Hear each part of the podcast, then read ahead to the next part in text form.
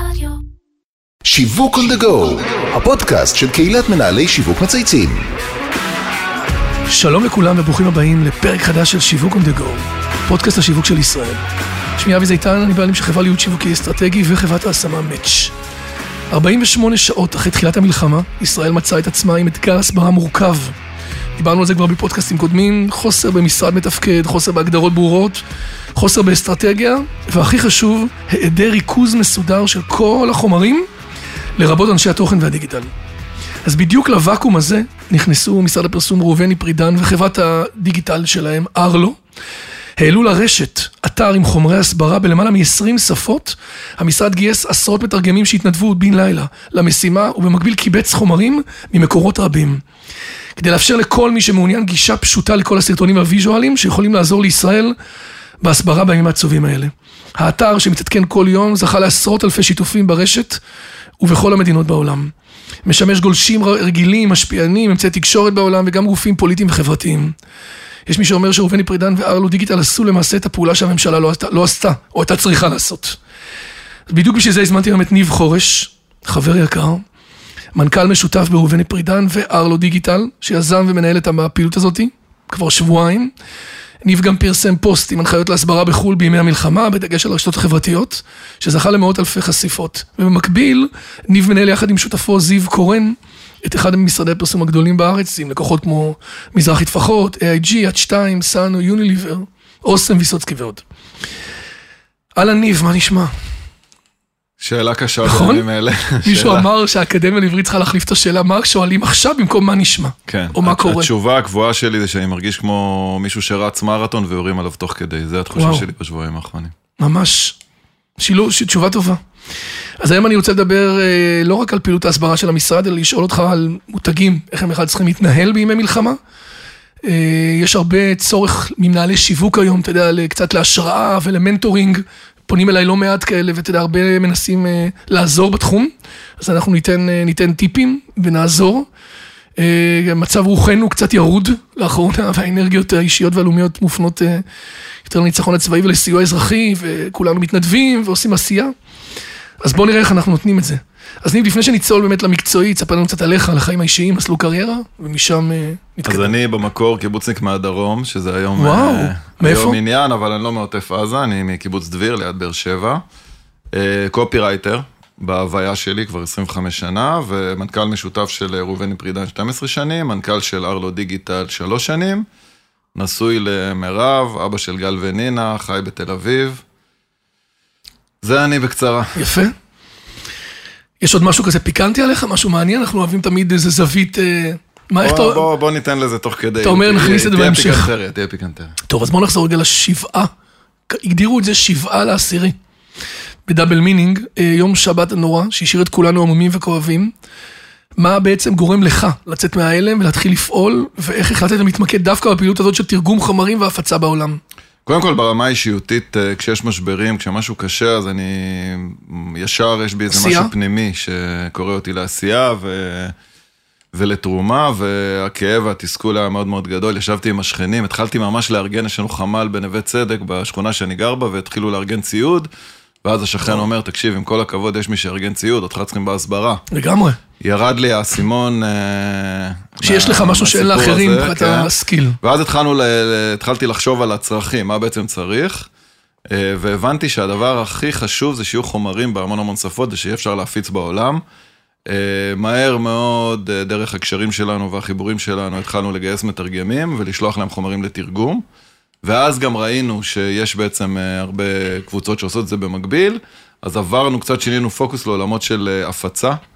כדי בעצם לרכז את כל החומרים האלה, כי הקבוצות עבדו בצורה מאוד מאוד פיראטית, כל קבוצה עשתה את התרגומים שלה, אבל לא היה מי שיאחד את זה והכניס את זה לאתר אחד. ככה זה נולד, ובאמת הצורך הזה התגלה כצורך מאוד מאוד חזק, והתפוצה היא מטורפת. מדהים. אז בוא נדבר רגע, אה, איך זה קרה בפועל? איך, איך מרימים דבר כזה? אוקיי, החלטת, עכשיו מה? אז באמת אחרי הלילה הזה בלי שינה של אה, 7 לאוקטובר, אה, על הבוקר התחלנו לעבוד עם המתרגמים, לקבץ אותם, אה, להתחיל לתרגם, לתרגם חומרים אה, ממש כמו חמ"ל.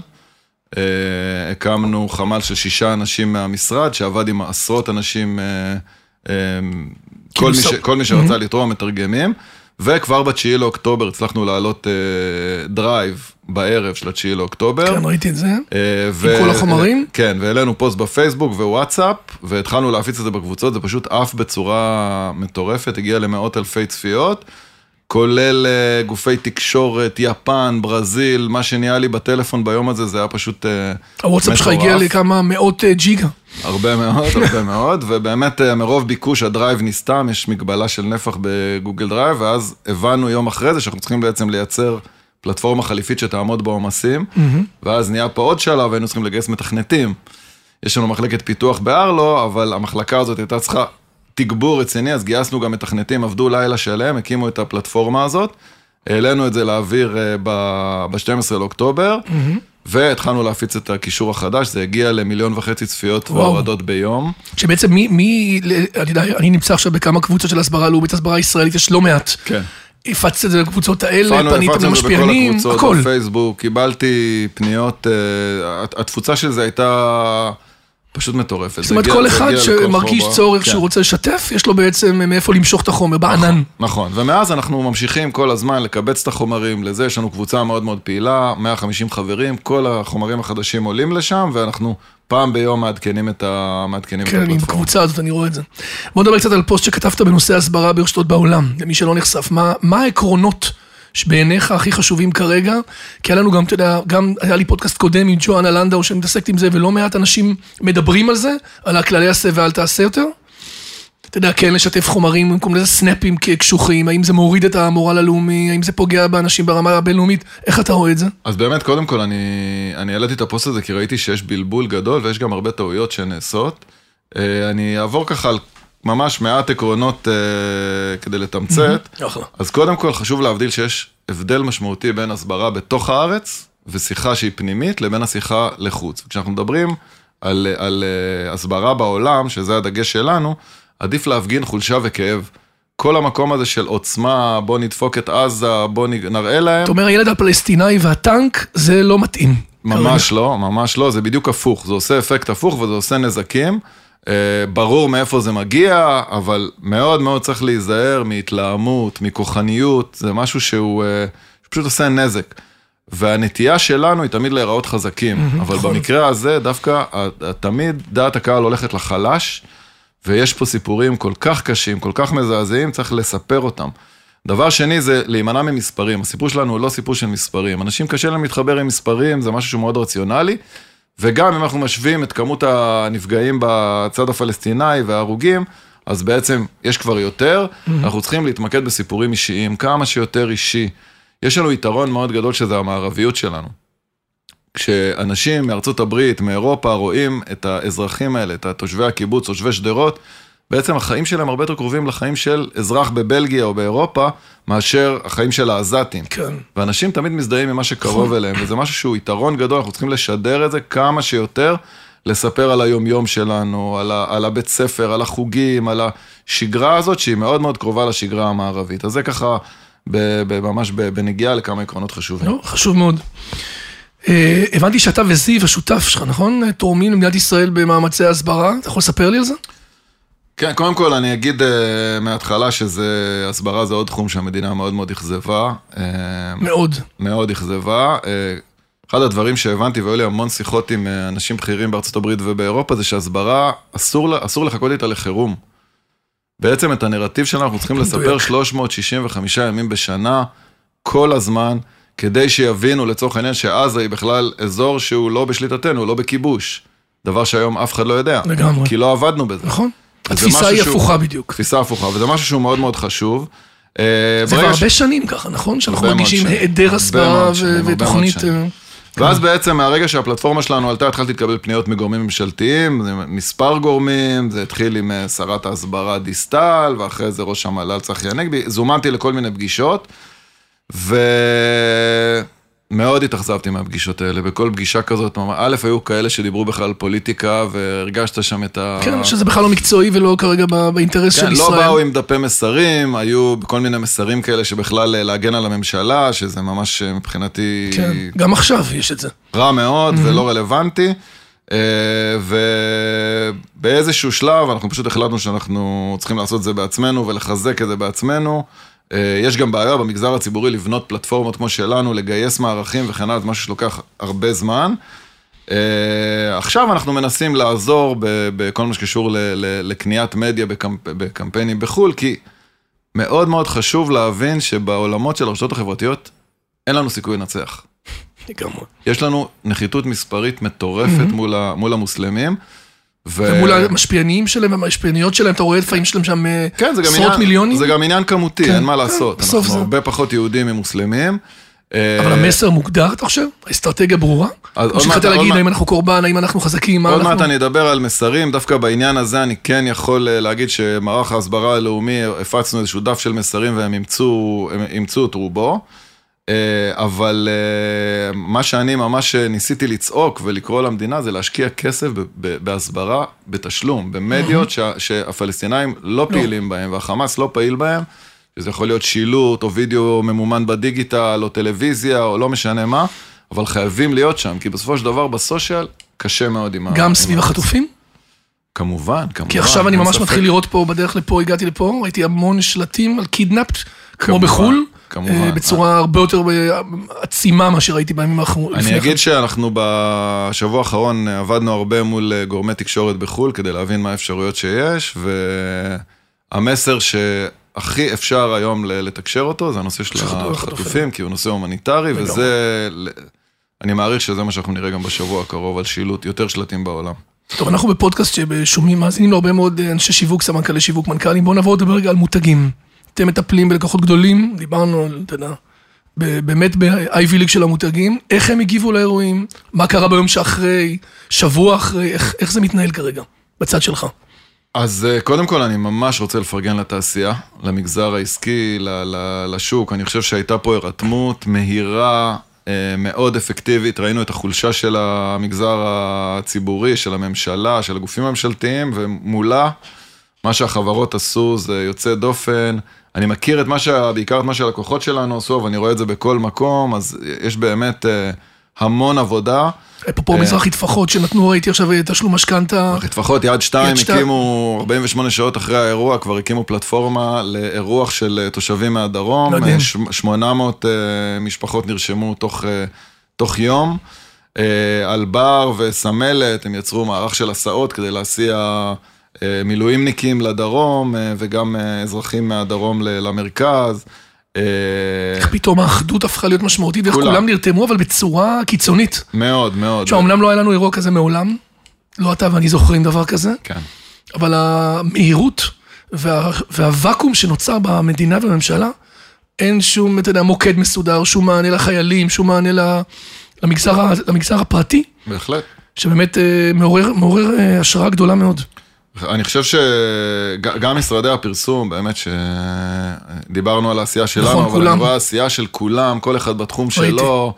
אה, פובליסיס מטפלים בשבויים, בחטופים, ויש עוד המון המון המון פעילויות. גיטם שעשו פעילויות, הקימו מוקד, כולם מקאן, כולם. אדלר, כולם, כולם בעבודה מאוד מרשים. אני חושב שבתקופה הזאת, לדעתי גם בשגרה, אבל בטח עכשיו, אנחנו לא צריכים להיות יצרני פרסומות, אלא חמ"ל של רעיונות. לגמרי. לחשוב על רעיונות, להבין מה הערך שהמותג שלנו יכול להביא. מה, מילה, אני, מילה אני מותג שכולם, בדיוק, כי לא, אתה יודע, זה התחיל בקמפייני יום עצמאות, כולנו איתכם, כולנו איתכם, כולנו ביחד, זה התאים ליום יומיים, ובסוף אתה שומע אחר כך אנשים שאומרים, אוקיי, באימא שלכם, כאילו, מה, איך אתם יכולים לעזור לנו כרגע? חד משמעית. אין לי איפה לישון, אין לי איפה לגור, אין אוכל, אין לי איפה קרמי, תלוי אם זה חייל או אזרח. מסכים. אז הדגש הוא על ערך. מסכים.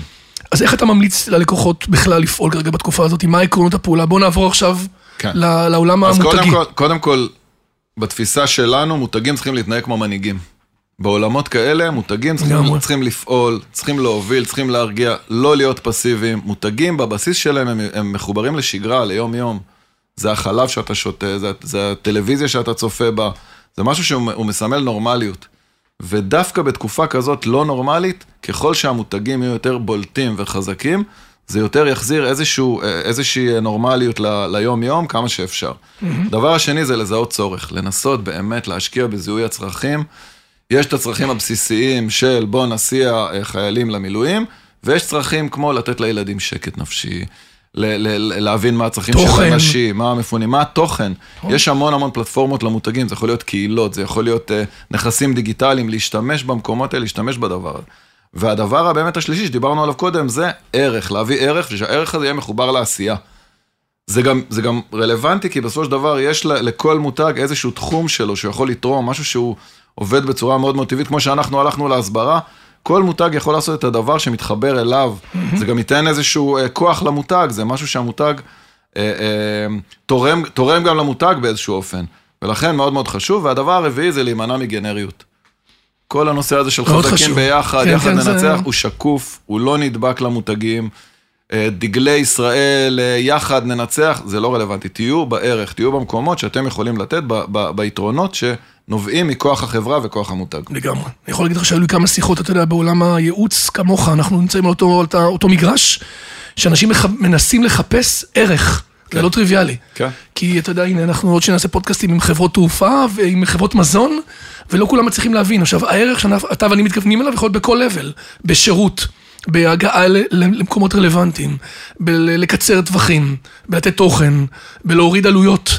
זאת אומרת, זה יכול להיות כמעט בכל מרכיב ערך יכול להיות. פעולות קטנות, קטנות, אנחנו- אנחנו every little helps פה. מת, מטפלים בישראייר, וזיהינו שיש המון המון המון אה, אה, אזרחים מפונים באילת, והמפונים האלה לבד, וחסר להם איזושהי אה, קרבה משפחתית, אז ממש בנינו, וואו. בנינו, בנינו אה, פרויקט שקוראים לו קרובים ללב, הם הקצו 20% מהמקומות בכל טיסה לאילת, כדי לתת לבני המשפחה הקרובים ולחברים, להגיע. לטוס, אפילו לבקר, לתת חיבוק, מקסים. ולחזור.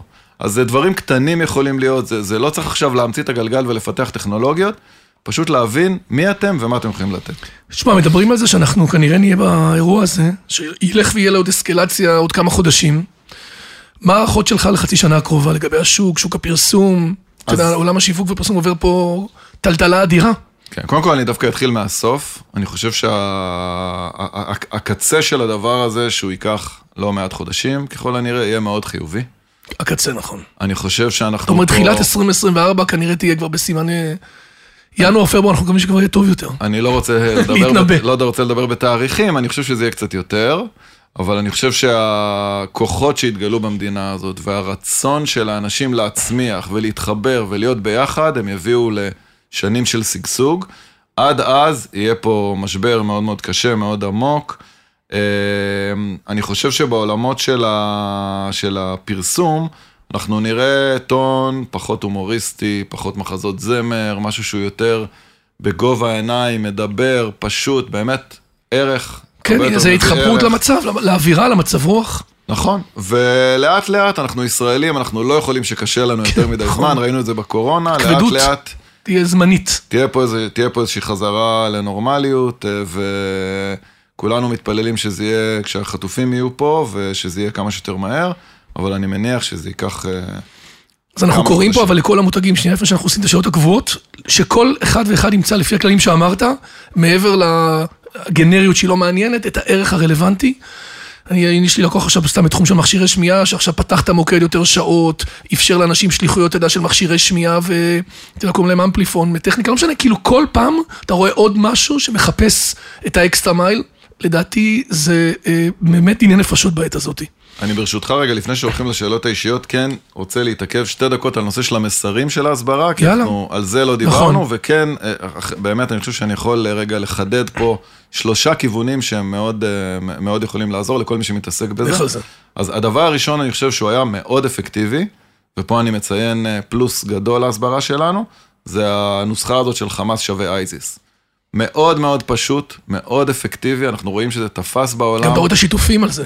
הרבה מאוד שיתופים, זה היה משהו שהוא הוא יצא באופן אה, מאוד, אה, מאוד אה, אורגני וטבעי, אבל הוא, הוא, הוא שטף והוא חדר. אני חושב שהשלב שאנחנו נמצאים בו עכשיו צריך להיות ההסבר הזה של פרי גאזה פרום חמאס, שבעצם המלחמה הזאת היא לא מלחמה של ישראל מול פלסטין, אלא מלחמה של קודם כל העולם מול חמאס, והעולם הזה כולל גם את האזרחים של, אה, של עזה, שהם בעצם חטופים... שבויים בידי- שלהם. ש- חטופים בידי חטופים שלהם, חמאס, נכון. שטופי, שטופי מוח וככל הנראה לא מכירים צורת חיים אחרת, אבל ככל שהעולם יבין שיש פה, אה, שהאויב שלנו, א', הוא חמאס ולא פלסטין, וב', שזה בעצם אויב שהוא משותף גם לעולם וגם להם, זה מאוד מאוד חשוב. והדבר האחרון, אנחנו רואים את זה, והיו לי הרבה שיחות גם עם אנשים באירופה וגם בארצות הברית מאוד בכירים, הנושא הזה של ההפחדה, של The West is Next, ההבנה הזאת, שהדבר הזה הוא בעצם יכול להגיע אליהם. זה, זה מסר שהוא מאוד מאוד חשוב, הוא אפקטיבי, הוא מפחיד, אני, אני, כשאני אומר אפקטיבי, אני מדבר על אפקטיביות ברמה של צפייה, אנחנו רואים שאנחנו משתפים חומרים, אנחנו רואים מה עובד ומה תופס. כן. אז יש לנו את חמאס שווה אייזיס, יש לנו את פרי גאזה פרום חמאס, ויש The West is Next עם ההפחדה הזאת, שזה יכול להגיע אליכם. אלה שלושת המסרים שכרגע. אנחנו מתמקדים בהם, ו, ואנחנו uh, מחפשים איך אנחנו בעצם מרחיבים את... Uh, את ההסבר בדבר הזה, צריך לקחת בחשבון. לא, אז חלק ממה שאמרת קודם, זה להכניס את הכללים הקודמים, את הדוגמאות, את הרלוונטיות, נכון, את נכון. החומרים השיווק, החומרים אה, נכון, נכון. שמראים בעצם את העם עצמו. נכון, הוא- לקחת בחשבון שההתעניינות בעולם יורדת, מי שעושה גוגל טרנדס ורואה את החיפושים של ישראל ושל גאזה ושל חמאס, רואה שיש מגמה של ירידה. אני חושב שזה לא רע לנו בהיבט של הפעולה, הפעולה הצבאית, כי בסופו של דבר הפעולה הצבאית, מה שחשוב זה הגיבוי של הממשלות, ואת זה יש לנו עכשיו. אה, ו- וצריך גם אה, לקחת בחשבון שכל העניין הזה של הסושיאל צריך לקבל גם איזשהו פרופורציות. נכון שמישהי, איזו ילדה בשוודיה העלתה איזשהו פוסט, זה לא באמת מה שמשפיע על מהלך הממש... המלחמה, זה לא באמת מה שמשפיע, לא צריך להתרגש מכל דבר. עדיין, כן צריך להמשיך בהסברה, להמשיך בטפטוף הזה, כל לגמרי. הזמן. יפה. קודם כל, נראה לי שיצרת פה חידוד מאוד ברור שהרבה אנשים זקוקים לו, גם ברמת כללי עשה ואל תעשה וגם ברמת אה, כוונון. שלוש שאלות אה, קבועות, אחת זה, אנחנו מדברים הרבה על, אתה יודע, בפודקאסט על הצלחות ועל מהלכים. יש דברים שפחות הצליחו, תובנות שיש לך באופן כללי, כאילו, על דברים, גם פה דרך אגב, גם לאירוע הזה הספציפי. אז דווקא אני לא אתייחס לאירוע הזה, כי אני בחרתי בכישלון שהוא לא מקצועי, אלא יותר ניהולי. הוא משהו שמאוד מאוד היה משמעותי מבחינתי בקריירה, ואני חוזר אחורה, אפילו 12 שנה כבר לדעתי, למכרז שבו הפסדנו את התקציב של שירותי בריאות כללית. אני הייתי איתך באירוע הזה. בדיוק, אבי היה באירוע הזה, בגלל זה נזכרתי בזה. למי שרק לא יודע ולפרגן, אז אה, ראובני פרידן וניב יצרו את כל הכי טוב על המשפחה וחמודי וכל השפה, שדרך אגב, עד היום הרבה אנשים לא בטוחים שזה... אני דואג לספר, לשתף שזה התחיל איתכם. כן, אז בעצם אנחנו בנינו את חמודי והיה לנו ממש אה, ארבע שנים מאוד מאוד מוצלחות עם הכללית, עם טוויסט, בגיוסים, בתדמית, בתפיסות, אחד הקמפיינים הכי אפקטיביים ש- שעשיתי בחיים. ולמרות זאת, במכרז שהיה בסוף התקופה הזאת, אנחנו הפסדנו. אה, מסיבות פוליטיות, ואז בעצם הבנתי שהעניין המקצועי, אני בן אדם שבבסיס שלו הוא איש מקצוע, כן. הבנתי שהוא רק חלק מהסיפור, וזה שינה את כל התפיסה שלי על איך, וב- וביגר אותי איך כמנהל. מנצחים, אתה אומר, לא רק במקצועיות. בדיוק. ביגר אותי. ביגר אותי כמנהל, וההבנה בחשיבות של הקשרים והפוליטיקה, אז זה ככה איזשהו כישלון שהוא לקח לי הרבה מאוד זמן להתאושש ממנו, אבל הוא מאוד בנה אותי. יפה. אני רואה אותך היום, אני חושב שאתה היום כבר הפנמת את זה לגמרי. כן. אה, שאלה נוספת שאנחנו מפנים לכל אה, מרואיין אצלנו, זה איזה מותג מייצג אותו באופן הטוב ביותר. מעניין.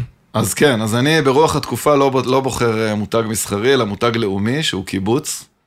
אה, אומנם אני תל אביבי כבר הרבה שנים, אבל המיתוג הזה של קיבוצניק זה משהו שהולך איתי המון המון שנים, אני מאוד גאה בו ומקפיד עליו, כי מבחינתי זה, זה, זה מיתוג שמייצג איזשהו עולם ערכים בריא, עולם נכון. של ביחד, של ערבות הדדית, של פשטות וצניעות ושל עבודה קשה. מקסים. ואני חושב שראינו את זה עכשיו, אה, ב, ב, אה, בטרגדיה כן. הנוראית הזאת של, אה, של, פה בארי של, וכל קיבוץ, ה- של קיבוצי העוטף, ואנחנו סביב. נראה את זה בשנה הקרובה, את ההתאוששות.